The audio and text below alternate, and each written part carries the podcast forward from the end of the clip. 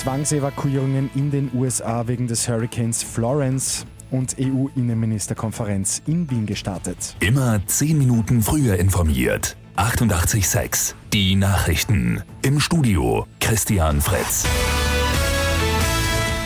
Im Südosten der USA geht die Angst vor Hurricane Florence um. Heute Abend schon soll der Wirbelsturm die Küste erreichen. Tausende Menschen mussten zur Sicherheit ihre Häuser verlassen, auch Fluten und Überschwemmungen sind zu befürchten.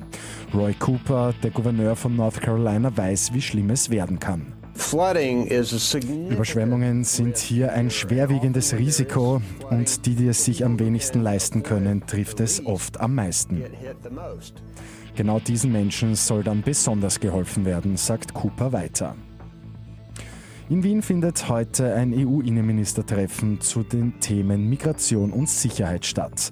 An der Konferenz heute nehmen auch die Minister der Westbalkanstaaten teil.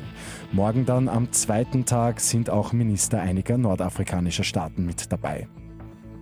Seit einer knappen Stunde läuft in Wien ein Prozess wegen vierfachen versuchten Mordes.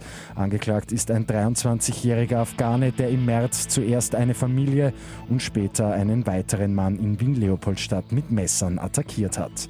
Die vier Opfer sind damals schwer verletzt worden. Beim Lotto 6 aus 45 haben gestern zwei Wiener den Sechsfach-Jackpot geknackt. Die glücklichen Gewinner dürfen sich über jeweils 5,1 Millionen Euro freuen.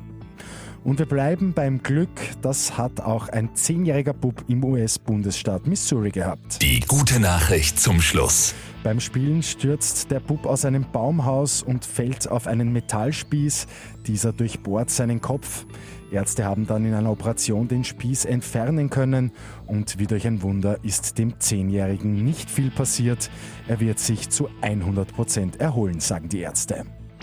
Mit 886 immer 10 Minuten früher informiert.